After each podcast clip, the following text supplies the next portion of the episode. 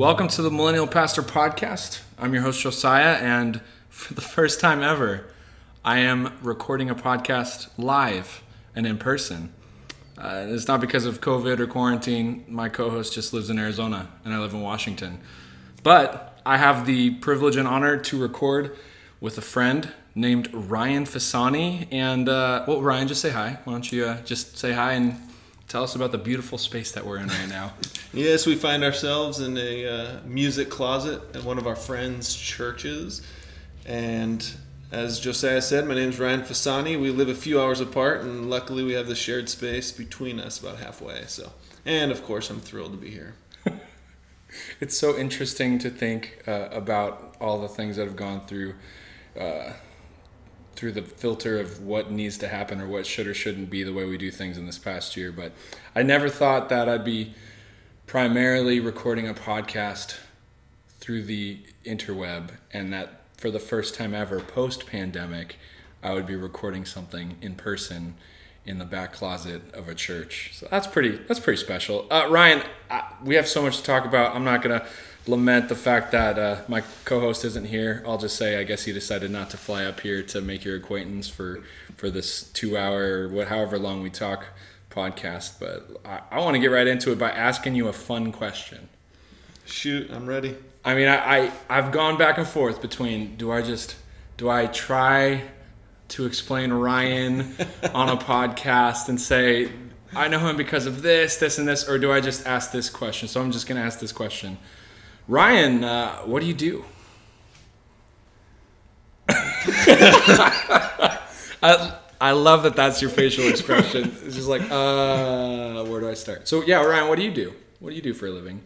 The reason that that's a curious question is not because I haven't been asked a thousand times. Sure. It's because the answer changes regularly. And not because I change necessarily, but because it's always dependent on the audience.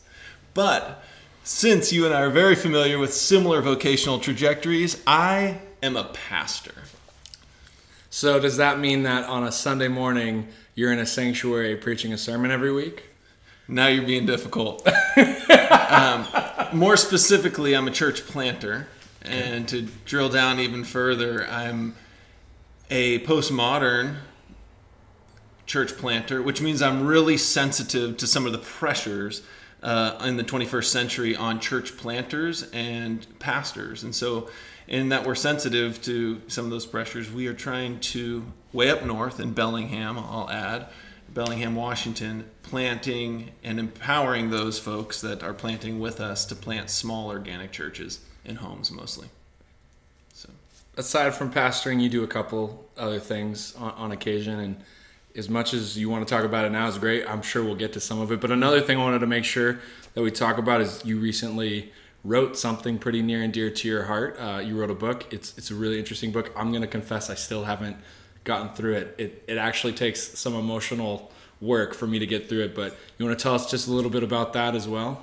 Yeah, here, here's the 30 seconds on my my latest writing project. Um, June 13th, uh, I'll be publishing my first book, which is a theological memoir about the last four days of my father's life. He passed away five years ago. Um, almost to the day of ALS, and I happened to be with him for those last four days.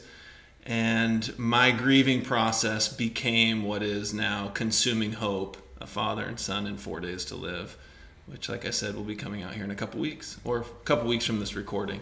So, which is which is why it's hard for me to read. We have a lot of interesting similarities with yeah. sort of the the dealing with parents and sickness and and loss, but I've read most of it now. I haven't finished it, but again, it, it, takes some doing for me. I was like, that's a little too close to home. I'm still pretty close to to. Hasn't even been a year since I lost my mom, so there's so many of those things. Like I'm not quite prepared to, to rationalize, reconcile. You know, I'm not. I can't even go there just yet. Um, but to be fair, To be fair, this morning I was reading a portion of the book because I, I read a, a, weekly or biweekly newsletter to kind of a growing um, base of folks that are interested in my writing. And I wanted to refresh my memory about part of the book, and so I reread a section towards the end of the book, and I was in tears at 6:30 a.m. before breakfast. You know, sort of a wreck in my office, and it still surprises me to this day that you know the material that I wrestled through in writing the book still is is heavy and tough to deal with. Well, it's interesting to me. I think part of why you wrote it, I'm going to speculate, has to do with the the cathartic, therapeutic portion of just kind of putting things out there, writing mm-hmm. things down, organizing thoughts, trying to figure out what do I do with this? This is heavy, this is real, this is also just my life. So mm-hmm. I'm sure some of it, you know, it feels like you've resolved it to some extent, but then you mm-hmm. come back to it and realize, wait, wow, there's still some things that I'm I'm processing through, and mm-hmm. it's still just as heavy a thing as it once was. Yeah, writing for me is always sort of part meditation and part construction, right? It's an artistic piece I'm trying to construct. If it, if I'm, you know, making an argument, I'm piecing it together logically, but there's always this sort of undercurrent of meditation, right? Which is part of the reason I like the craft of arting because of arting. I like the craft of writing because it's so much a process of internal introspection and in some cases a, a process of prayer. And this project like epitomizes both of those, right? Like I'm trying to make a clean case for a particular experience that I had and conveyed it to an and convey that to an audience, but at the same time, I mean it it's a 200 plus page meditation on death and dying, right? Like not a light subject. Um, Casual, right? And but but it's also what makes you know the project so meaningful, right? Is I mean it really is an extended prayer, and and for me, you know, in the kind of on the heels of my dad's passing, that the prayer took a particular form, and it was me jousting and dancing and at times wrestling with the Emmaus road story, mm. right?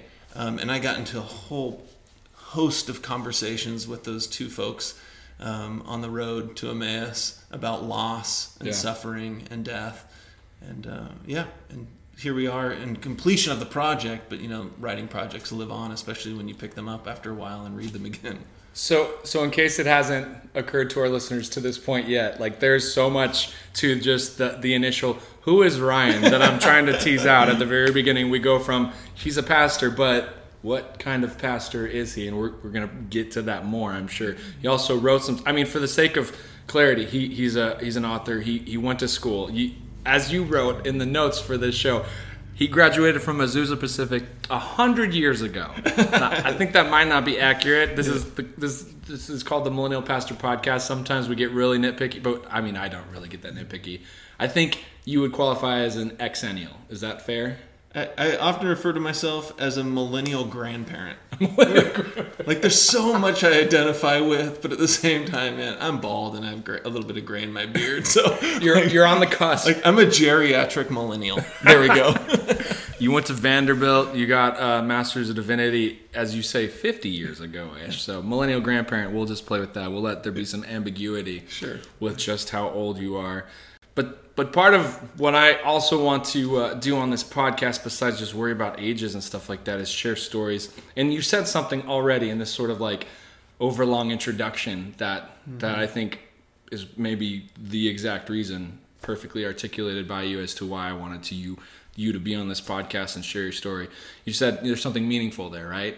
And so in the midst of these conversations already, there's this thread that you know, even just knowing you as long as I've known you, which isn't super long. I think we've met we met a couple years ago maybe mm-hmm. since we just happened to be on the same district and we happened to meet each other at district assembly and start to scheme about all the things we wanted to do and all this common ground like huh that's interesting yeah. i need to talk to this person more the, the thread that i would say is there's some meaningfulness in your life that has determined why you are the way you are like there's there's some thoughtfulness, there's some experiences you've had in life, there is some decisions you have made, and it's not just kind of this knee jerk necessary reaction thing. It's there, there's intentionality. There's meaning to some of the the decisions you've made in life, and and it's funny.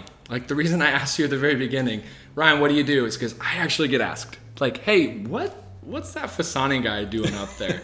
we actually have a weird connection between our our two vocational assignments. Uh, we we actually have overlap with some of the people we work with, which is really interesting. Um, and so I get questioned all the time, like, so what's going on up there? I'm like, you should ask him. That's a real big, long question. yeah. So I don't know if you, we should even jump into that. I, actually, yeah, I think we should at this point. Let's, um, let's just have some fun and, and explore. Because at the moment, the reason I asked is because you're a pastor, church planter, but the way you're doing that mm-hmm. is mildly unconventional maybe maybe just like slightly unconventional so i don't know if you have another 30 second well actually if you showed up on a given day i'm doing this i don't know if like each day of the week looks different because a traditional pastoral you know picture people might have is Sundays preaching, Mondays in the office, and through, you know through maybe Thursday, Friday, Saturday maybe they get the day off. I don't really know, but don't they only really work on Sunday anyways? So for about an hour and a half. Yeah. yeah. So anyway, whatever that is. So what does it look like to church plant pastor right now up up where you live in Bellingham? Yeah. Um, you know the easy way to answer that, truthfully, not in 30 seconds, but maybe like 90 seconds is um, I, I, split my time pretty evenly three ways, um, which will likely splinter into three different conversations. But here it is in, in 90 seconds or less. One third of my time, I am a sort of bona fide church planter. I do church planting things, right? I spend a lot of time, you know, um, making intentional connections with people of interest and people of peace around our county and exploring commonalities with people that have a heart for kingdom ministry that have a heart for alternative church communities that is in their shape and, and form. Um, and then especially with, with folks that, that are that show a sign of interest in being resourced in planting home-based organic churches. That's a third of my time. A third of my time um, i spend cultivating a market farm, which is a seven acre, very diverse farm with a small goat dairy, excuse me, a small goat dairy, um, and as of yesterday, 48 varieties of vegetables.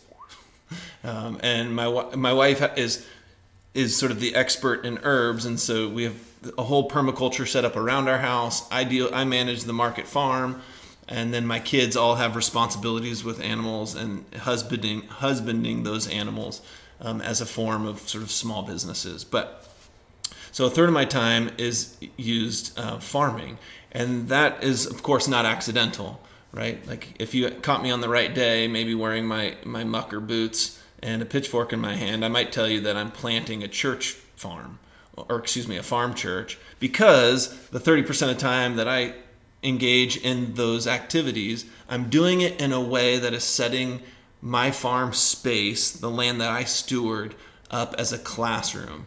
And that's that's particularly because in that classroom we learn what it means to participate in the kingdom. Right? So it's an act of facilitating a space for discipleship for my kids, A, but for anybody else who engages us and participates in our gatherings in that space. Now, 30% of my time, on top of that, I'm a writer. And not as just an act of sort of, you know, producing prose or something like that. Um, part of the discipline of writing for me is capturing this unique journey um, that we're on in church planting. Part of that is cultivating and creating new ways, new discipleship material, which is an extension of my other 60% of my work. Um, and part of that is telling the stories um, along the way too, right? So for me, you know, sometimes that looks like contributing to a blog that I write daily. Sometimes that looks like writing book length projects, and other times that is a collaborative work with other people in our district that are trying to write new um, Christian education material or discipleship material. So it's, it's a little more than 90 seconds, but essentially 30%, 30%, 30%. I try to sort of schedule out my week that way. So a third I'm gonna see how good at Go listening I was. A third market farm, a third writing, and a third church planting networking. That's accurate. I'm gonna. I wanted to do that last the, that last one because that's what I want to jump into. Sure. You started off kind of conventionally, maybe, uh, or did you start off right off as a from school into church planting? Did you did you go right into that, or did you go into traditional ministry? I um, when I came out, of, well, I've if I back way up, um, I've done the the um, high school ministry. Actually, I did middle school ministry, high school ministry, college young adult ministry. But that was that was pre divinity school. When I sort of officially graduated and was ordained, which was about the same time, um, I kind of tripped into church planting, and I did that not because. I had some massive strategery at work or something like that. And it wasn't even because I had some theo- deep theological convictions that churches needed to look differently. And I definitely didn't do it because I thought I was really cool and wore skinny enough jeans at the time or something like that. And I could sort of build a congregation. Hipster. I Hipster yeah, exactly. Whatever, Ryan. Um, I, uh, I, I did it because the work that I was doing was you might one might call parachurch ministry. I was the director the director of a nonprofit ministry in urban Nashville. And we were doing food and food related work in downtown Nashville. And there, there was people communed around the community gardens and the community orchard and the pizza oven that we put in and the food banks that I managed. And at some point, I woke up one morning, um, about a year or two into that, and I asked my leadership team, are we not participating in the body of Christ here? Like like in a really like concrete way on Wednesday afternoon when we have this hot meal. What is that are we church planting and hiding it? or are we doing, you know, compassion ministry and avoiding certain as- certain aspects of church planting? Anyhow, you can imagine where this conversation went over the course of nine months or a year. And um, before you knew it, we had a, bona fide church like congregation that met under the umbrella of a larger church in urban Nashville. Um, and we ate around tables at a, at a warm meal. And that congregation, the demographic of that converse, conversation, of that congregation was about half homeless, um, a 25% um, college young adult, and 25% working poor. So we had this really eclectic, diverse, racially and economically diverse community. And it was like we literally just kind of tripped into it one day. And that congregation, you know, which is one of the um, one of the fruits of ministry that I'm literally the most proud of, mostly because I got my hands out of it and, and give it to somebody that was better at it than I was, was that that congregation still exists here about 10 years later as this really robust and eclectic community in urban Nashville. Um, why so, did you Why did you leave? What did you go to next? You know, the the really short answer is I got really tired of fundraising. right, I was the I was the director of you know the executive of a of a nonprofit that was growing pretty quickly, and my role literally became 95% fundraising, and it just blitzed me. It really did. I wanted to be on the ground. I wanted to be you know, community de- doing community development work. I wanted to be in the soil. I mean, we had a network of I think nine community gardens at the time, hmm. some at school properties, some of them at church properties and stuff.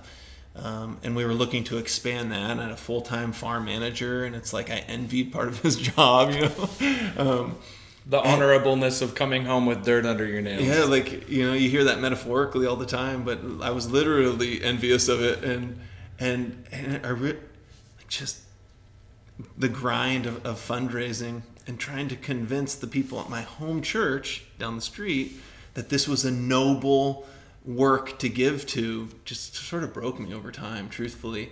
And so i got to asking myself why and i one of them was part of that answer was vocational right? Like I, I think i need to be working the other way. I need to be cultivating a worshipful community that practices all of these skill sets that i've picked up in the nonprofit world anyhow, so my family started, you know, discerning that and then started looking around.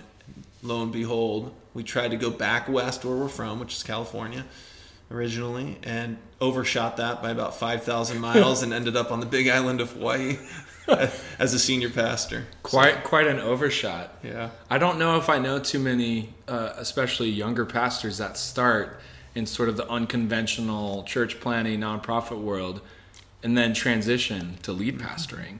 I mean, so much of our stereotypical, I don't know, hot takes from from even our own generation and those older than us is, oh well, they start off in traditional organized religion and then they hate everything about it, so they want to go and do the the organic, non-conventional, non-profit, whatever. So I, I don't know too many too many folks that have done it in that order, which is really intriguing to me. So you, you you're in Nashville, then you end up in Hawaii.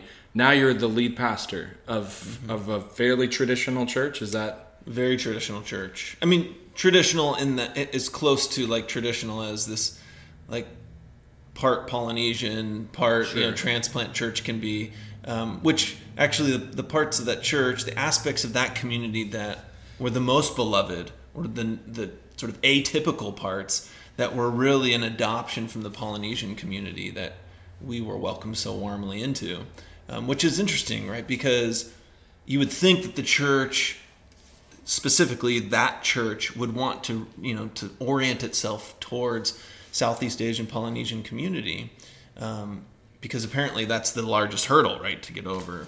Um, but but it wasn't. That wasn't the case. The church was really wanting to sort of veer the other way and adopt like all that was working back in the mainland you know and and it was a real challenge for me there because I had two things that I wanted to do essentially right? I wanted to take all this know-how that I learned in community development and compassion ministry work, and I wanted to like inject it with with no reduction, like the whole thing into the life of a community, a worshiping community. And when I got there, the second thing was, and I want this thing to make sense for what we might call now the indigenous leadership that was already there, or the native, you know, the native leadership, which for us was predominantly Samoan Tongan community. Yeah.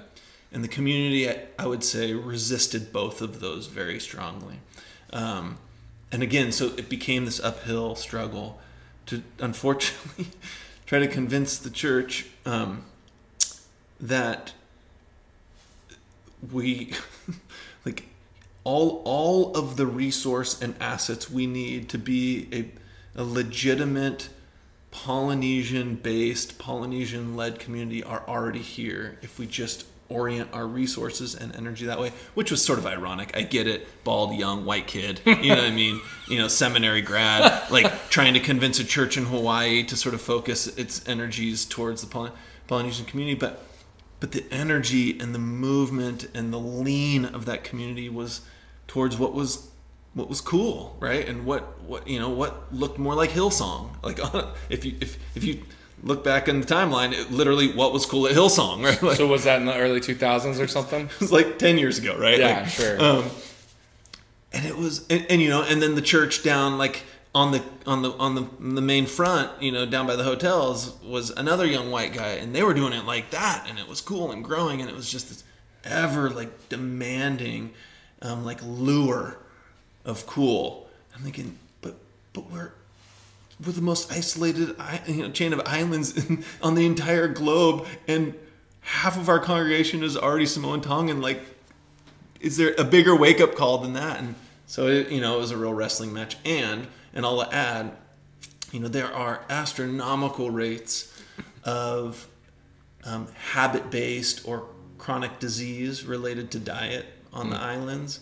Um, and here I came with this, you know, you know, this tool, this skill set of growing healthy foods, and so I immediately like found the aunties and uncles in the community that could teach me about native foods and sure. what grew well and soil health and management, you know, of, of um, stewarding and management of soil there and seasons. Believe it or not, there are seasons in Hawaii, but, but uh, you know how to navigate the seasons and the and and such. And so I quickly adopted all this sort of like ancient knowledge about you know about growing in that area, and we transformed that church property into this like like this permaculture mecca, right? Like seven varieties of bananas, and we cultivated our own, created our own cultivar of papayas, and there was food everywhere. It was this beautiful like representation of what you could grow off of three acres of a church property, um, and there just never was buy-in.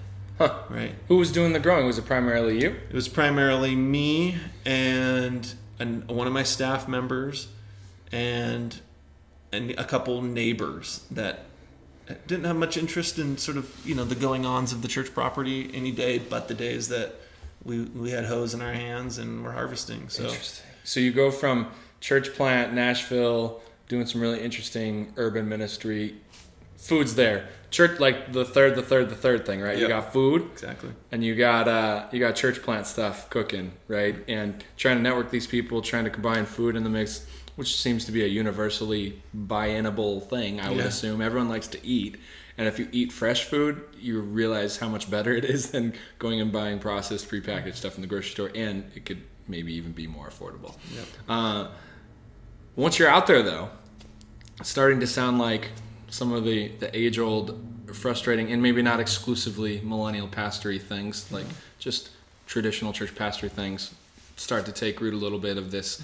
Wow, there's all this work and there's not that much buy in, and, and there's sort of this man, I don't have the help that I want or need on that isolation, and especially if you overshot California by however many thousands of miles away, like you're all the way over there. So I want to understand a little bit. This is this is interesting. I I it's hard to say. It's not like we have a census for our listeners, but we have a good amount of young pastors that mm-hmm.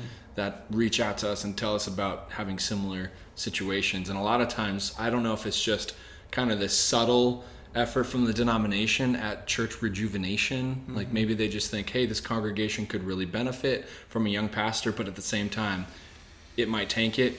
But it, that church is struggling already. So mm-hmm. what do we have to lose? Let's let's try it out. So.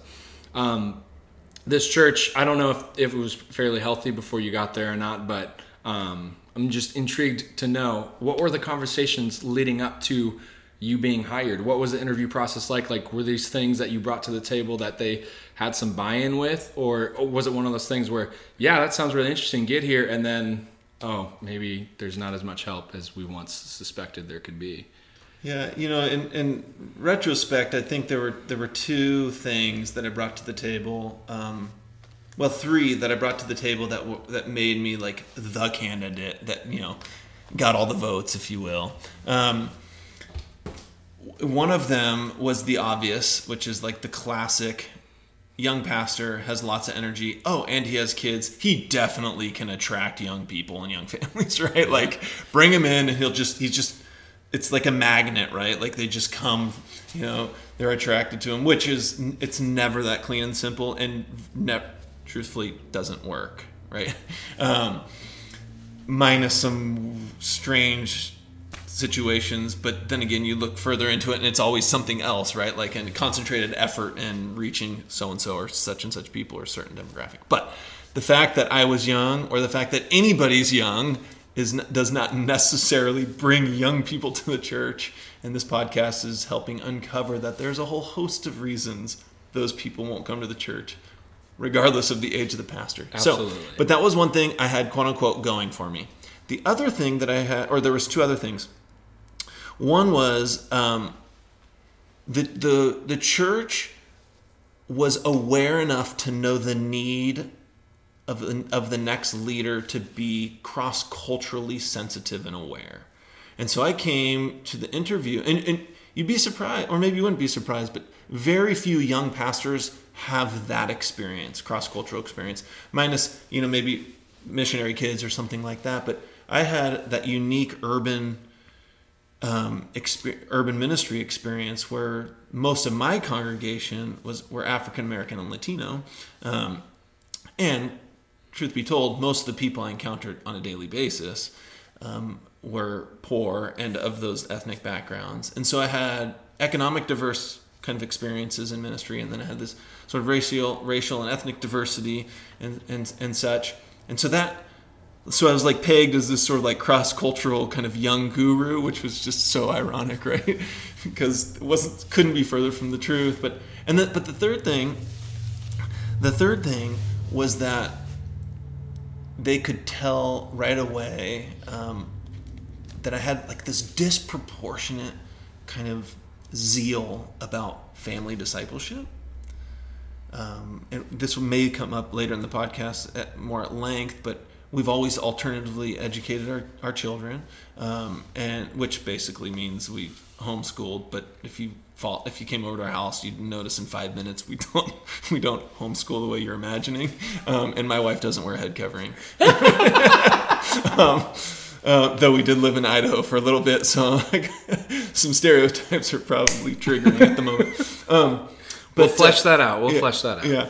Um, but but it was obvious that like I was so committed to cross generational and youth like robust discipleship for the for the kids beyond sort of just like children's programs and stuff like that. And so here you had this young pastor, cross cultural experience, lots of energy, right? And he wants to focus on kids. Well, look around the church, right? There's kids everywhere around around that particular church. And of course, he's going to attract anybody that's between the age of 20 and 35 or whatever, you know. And and he worked in urban, you know, an, an urban ministry. Of course, he knows what Polynesia's like, right? So and so they they brought me over, man, and you know, and in ways unexpected, some of those things translated, right? Like they were absolutely they nailed my um, my deep commitment for shepherding and discipling young people, right? As opposed to sort of entertaining them or sort of shuffling them off on the side for the pageant or the show or something like that, but like actually engaging them. I mean, there was we did a whole long preaching series where the children actually had a voice in the service, and by children I don't mean like Children's Sunday. I mean like dialogue with kids live as part of the sermon that worked really well, especially in that environment where the kids are very much included in all things community development. Anyhow, so some things translated really well, but some things didn't so much. But but maybe more importantly than all those, Josiah, is there was a deep seated toxicity in that church that that that was that created a hurdle for me to jump that was almost infinitely higher than some of the things that you hear are challenging about moving to Hawaii. Right? You hear about some of the quote unquote reverse racism, ter- terrible word, but it is one that's commonly used. Um, you hear about the distance and the you know the the um, island fever and and such and and all of that actually wasn't a challenge and then for some people the foods and the this and you know some of those other kind of more minuscule challenges that are actually large you know bigger for people's sort of habits. For me the biggest hurdle and ended up being like you know my doom in the end were, were unaddressed wounds in that congregation that predated me by years and years. And the and it and it all came to me the first night I was there young pastor I mean I'm like tickled to even be in my own like to sit in a chair that actually works like in an office that doesn't have like four interns and like the way like sort of small nonprofits work right with like Yeah. the refrigerator like just like chaos in the in, in the office like I had space I could breathe and I sit there Handed the keys, right? yeah, Like you yeah, that moment. exactly. The keys. exactly. Handed the keys. Actually, they were in the top thin drawer. There was a set of keys, um, and in that very drawer, oh, and and there were bookshelves. Oh my goodness, they give me bookshelves. I thought to myself, you know. I couldn't even imagine that I'd have to build these myself. But anyhow, so I had bookshelves, I had a desk, I had a chair that had wheels that actually worked. Like I had arrived. The first night in the office, and I open up that, you know, start checking the drawers, like, you know, an excited, you know, kid or something, and I pull out the little thin drawer that's always above your thighs when you're sitting at a desk, you know, kind of quote unquote executive desk, and there's a set of keys and a note from the interim pastor. Mm. Excuse me. What I thought was a note from the interim pastor. Oh no. It was his writing on the front, and I opened it up, and it was a photocopy of a letter just before my arrival at a funeral that was hosted at that church. It was a letter that was photocopied and put on all the wind- windshields of the cars. Oh no. And the content of this letter would would make the most calloused of all human beings cringe. Oh, Right? It was scathing and heart wrenching criticism, like personal attacks on people's well being. I mean, it was cursing the very goodness of people, right? And it was like, it was just shy of like a like a complete smear campaign of someone's entire existence and it targeted two or three people and it was anonymous of course because it always is anonymous. And i realized like this is what i was inheriting right? I was inheriting a church where these types of issues not that this is necessarily unique the substance is not necessarily unique. It's in every community. But i was inheriting a church where these types of issues were folded up and passed on. They were transferred and not addressed. What a metaphor. they were handed off and not confronted. And i thought oh this is this is going to be uphill. Or as i said earlier this hurdle is high. Anyhow the rest of my pastoral ministry there the rest of my pastoral energies while i was there were consumed i think with the content of that one letter That's great. Have you ever heard of the analogy that becoming a pastor of a traditional local congregation is akin to taking over someone else's family reunion? So, like, it's a family reunion, right? And everyone knows each other. They have a lifetime of drama, beefs, history, unaddressed things, things maybe half addressed. And then you, this outsider, are coming in to decide this is what we're doing at this year's family reunion. So you know you can you can run with the analogy. All you want is Right. like putting this these two together in the potato hop, sack mm-hmm. race is like oh they hate each other. Oh my bad, I didn't know. Why do they hate each other? Right? Like and and the the, the pictures in my mind go on and on as to just how problematic that really can be when it is exactly as you said issues folded up passed on in the form of a letter mm-hmm. anonymously with no hope for any real actual reconciliation so how long were you there a little over four years okay um, in my first year, right? This is this is like I'm this wide-eyed young. I wasn't like, you know, just out of high school young, but but you know, I think I was 30, and so it was wide-eyed, young, full of energy. As I said, I had this int- this curious skill set. You know, I was thrilled about the you know the congregation being as diverse as it was, and then I'm like smacked with this letter and the reality of some of the unhealth in the church. In that first year, in that first year, I had two of my staff members die. Mm. Another staff member resign, and the church secretary, who was on paid staff, resign. So, re- yeah, resign. One of them stormed out unhealthily, and one of them resigned because she was moving back to the mainland, I think. And so that was my team, right? That was five of us. That was a worship pastor, youth, um, secretary, essentially office assistant, um, and then like a family pastor. Two, two passed away, and then two left. And here I am, this white kid from the mainland, with a lot of energy, inheriting someone else's family reunion. Exactly. Right. But carrying into that family reunion this energy and an optimistic idea of I want to have this holistic, real, authentic communal experience. Yeah. I'm tired of fundraising. So let's cook let's cook this metaphorical meal up in a in a nice family unit that is a local congregation. Yeah. Oh my goodness. And to cap it off, uh, you probably lived in a parsonage next door.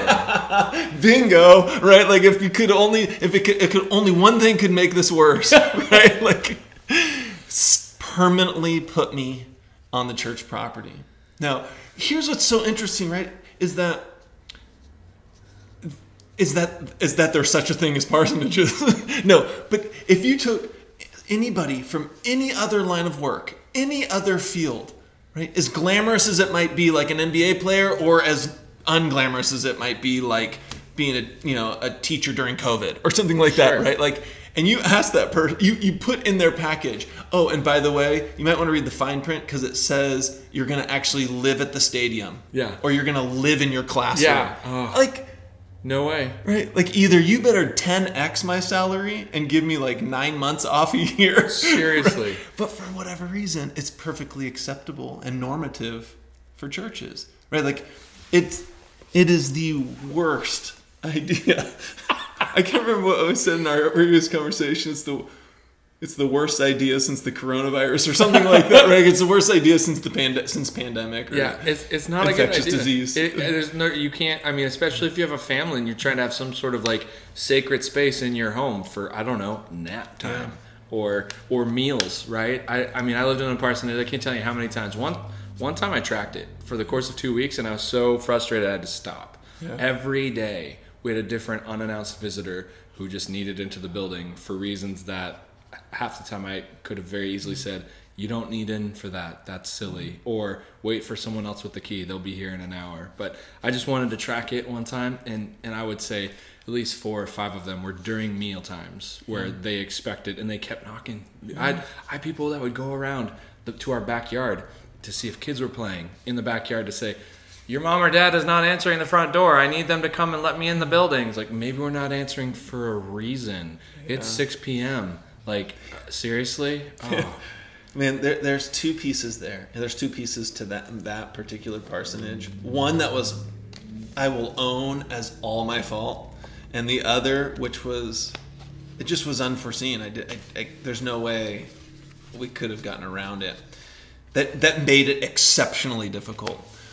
One, we'll, st- we'll start with the one that's my fault, right? We my, my wife and I had ongoing conversations in the last few places that we had lived to start intentional living arrangements, right? Intentional community, co housing, whatever you want to call it. But for us, it was an intentional Christian community. I mean, we had, as a young family, even as just newlyweds, but then at this point we had a few kids.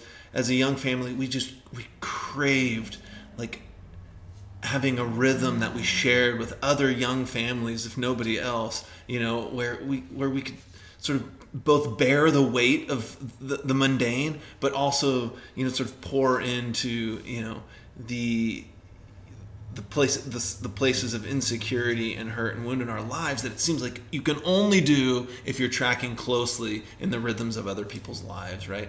And that's not even to mention like sort of you know worshiping together and stuff but just like to intricately weave our lives together with other people. This was a deep craving we both of us shared. And so each place and house we lived in before hawaii we had desired that and had conversations and were discerning those possibilities. And for various reasons they didn't manifest. But so the idea of a parsonage for us registered on that radar right? It's like we can be close. It's in a neighborhood we're within walking distance to the park. I don't have to waste time commuting. Like it checked all the boxes for convenience and to afford us the possibility of intentional living with people. Boy were we, were we wrong right? Like it just became a lack of boundaries and Yeah. an abuse of of power honestly and leveraging against us and such. But the other thing and you're gonna love this the other thing that just put it over the top was that we facilitated a preschool at our school Oh. or excuse me at our church so here we are educating our children basically at home i'm working from home we're living at home i'm only going to bathroom at home at church like like 100% of my life is there On these And three the- acres, right? yeah, it's. I think it might have been shy of three acres, but basically three acres. And across our parking lot is a preschool of sixty four-year-olds, Oh my goodness. five days a week. Oh my goodness, man. Right, like the encounters, the like with my kids in the preschools was a never-ending challenge.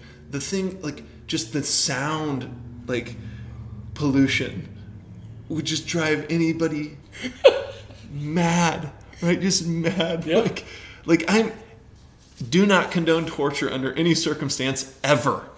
Let me just get that on record. But I've got the greatest idea for a torture technique. Should somebody want one? Just handcuff them in the playground of a preschool. Dude, It's called a parsonage with a preschool. Oh my goodness. Right. So, yeah, I mean, it goes without saying, like, it was just, it, we went crazy, right? Like, and it almost felt like we took on the unhealth, right? Like Yeah.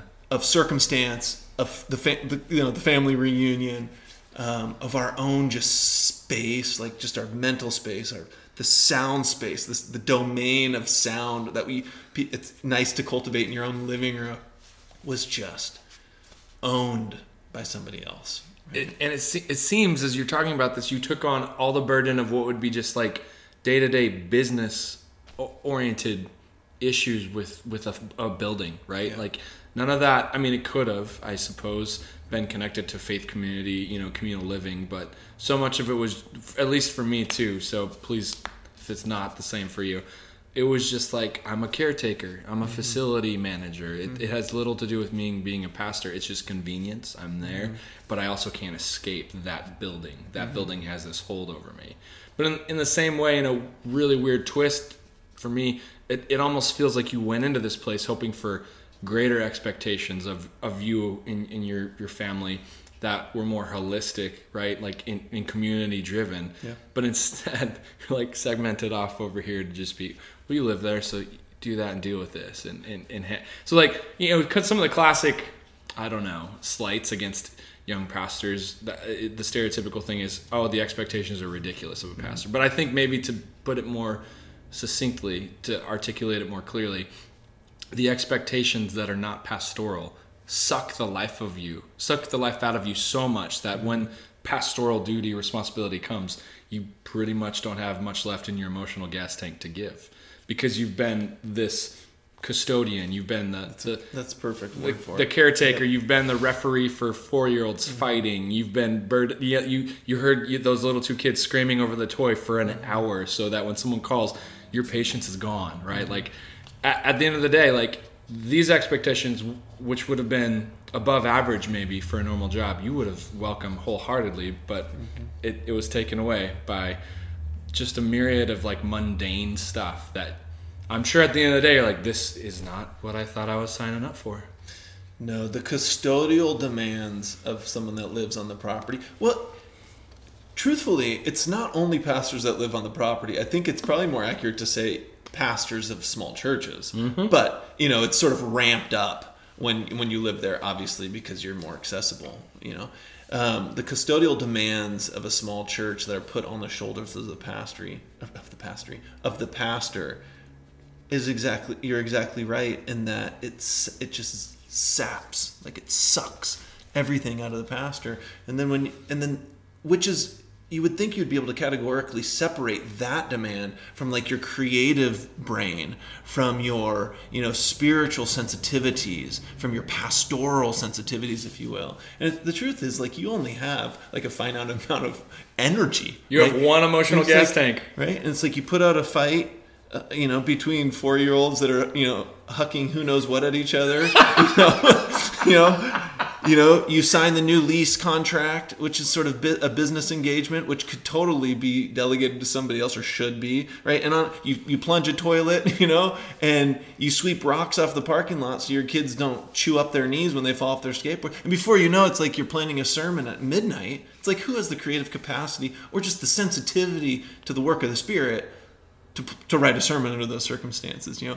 But what's really interesting in- when I think back about that time is how all of the challenging things for said transplant to the islands were never hard, right? Like, like I, I never experienced an ounce of racism or what could eas- easily be considered racism, right?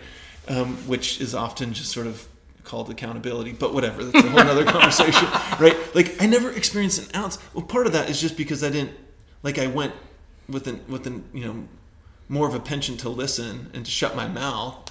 Right, which it's amazing how far that gets you cross culturally. You Instead just of being- shut up instead You know of what I being mean? the culture warrior, Yeah, right? And just and just learn. And it's like we were so warmly welcomed into that local neighborhood and into the Polynesian community or into the Samoan Tongan and Tongan community. But here it was all this other stuff, right, that just swamped me. Right? And I was just toast. And I knew quick, quickly. I mean, I knew three months in, this, I'm going to get toasted, right? My response, though, was equally problematic as it was helpful. My response was, well, then maybe, then I can either A, like reverse this train, which is like a hilarious sort of metaphor, anyways, because trains don't obviously reverse, right? Or at least not quickly, No. right? Um, which wasn't going to happen. You learn that really quickly. You can't subplant, you know, the 50 unhealthy people with 50, you know, really eager people that are all in, you know what I No matter how young and energetic Yeah, you are. exactly. Um, or I was going to take the resources of the church, which this is a unique, unique part of my experience, is the church was financially healthy. Well, there's a whole backstory there. The church had the potential when I got there to be financially healthy, so very quickly it got there, um, um, which in a way goes back to the fundraising bit, but whatever. Um, and so I was going to build a team and just redirect those, just earmark those resources, like document the earmarks. So legally, this money, these resources were bound, and they could only go towards missional work, right? So, uh, I recently looked back at that first budget that first year when I, as I, when I was a senior pastor, and I think something like seventy percent of our resources were designated for missional work, right? So outside and off the building, which is a phenomenal amount. Which is, but anyhow, eh, you know, so we went that way. So I went that. I was like, that's it. That's the answer, right? Like, we're not going to flip this train around. There's no U-turn. So we're just going to lean in. yeah, and we're gonna we're gonna build tracks that just lead a totally different direction. You know, I, there's a whole long conversation to be had about what became of that, but the short of it is, is goes harkens back to the custodial responsibilities. Here, I'm doing way too much, and then I try to add way too much, Sure. and it's like my wife warned me. She's like, "You're gonna you're gonna die. You're gonna short circuit or peter out or putter out or whatever." And sure enough, it's like the you know the calendar wins eventually, and there's only so many hours, and you only have so much energy, like I said. And you know, after three or four years, I was just like, can't do it anymore. I mean, because all it takes is one little like something happened on the news, and someone has a really intense opinion about a thing, and then, and, oh wait, I don't like this Ryan guy, and, and you don't even have the bandwidth anymore to try to be pastoral in those moments. So you're there four years, Four years plus maybe a little change, but yeah, four years. and ah, man, you said this once to me in in person, uh, and it it really echoed within my my brain for longer than I don't know if it should have been longer than that or not. I guess I'm not going to put some quantitative statement on that. It's like you told me that sometimes you experience hurts, you experience things in churches, you experience things in ministry and leadership that you can't unexperience because they're so profound.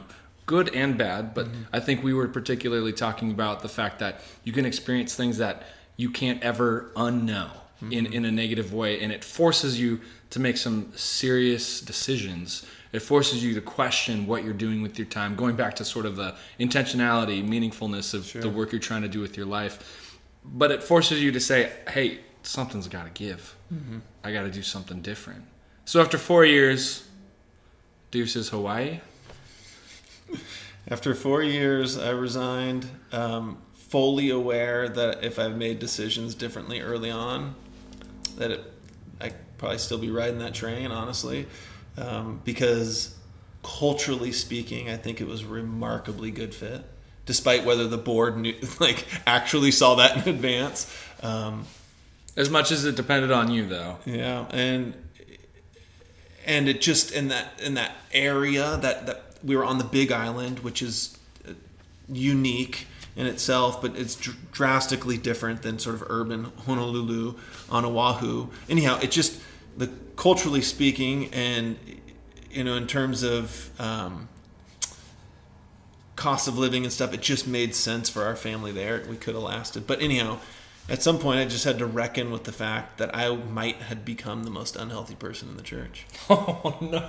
Right, um, and, I think it was being was aware of that too, like Yeah. self awareness. yeah, and I, it, my, it was obvious to my wife, um, and she had made some strong suggestions about how we could continue on. Right, like I put none of this on her, like pulling the plug on us and it and the whole, you know, church and ministry. But it, you know, it's hundred percent on my shoulders. And when I looked in the mirror, it's like I've done damage to myself by saying yes or no to certain things I should have said the opposite to.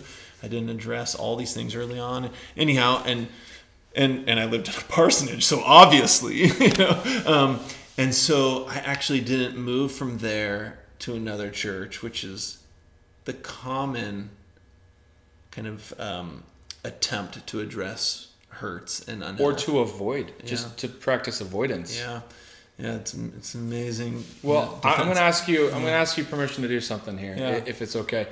This this feels like this feels like a two part episode.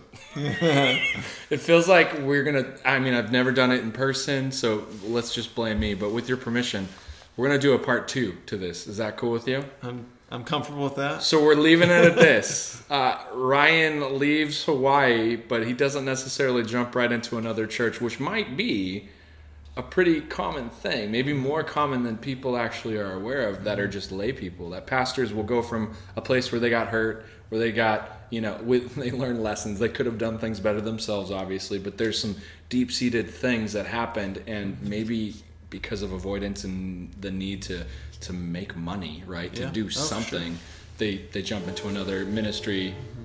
just just a, a couple months after leaving something that was soul crushing and mm-hmm. life taking. Yeah. So we're gonna leave it at Ryan didn't do that, and what he did next is gonna be uh, an interesting shift from the normal pastoral trajectory, I would say. And we'll, we'll get to something too. I, I'm gonna just drop this phrase that was part of the whole. Okay, what is Ryan doing? What is this about? We're gonna get to this idea of having an ecumenical engine, right? Because that's a that's a word you said, and I always say hashtag or not hashtag TM Ryan, right? Like a copyright Ryan Fasani, ecumenical engine engineer. That's what he's doing. He's engineering ec- ecumenical engines up in Bellingham. So we're gonna get to that in part two. Does that does that sound fair? Can we do that? That sounds great. All right, let's do. So, hey, this has been part one with with Ryan Fasani, um, the pastor who does some stuff in Bellingham that we're yet to figure out. But this has been his story leading up to some pretty momentous moments in his life that set the course for why he is doing what he's doing now. So, check out part two. It'll be dropping, I don't know, soon. Don't miss it.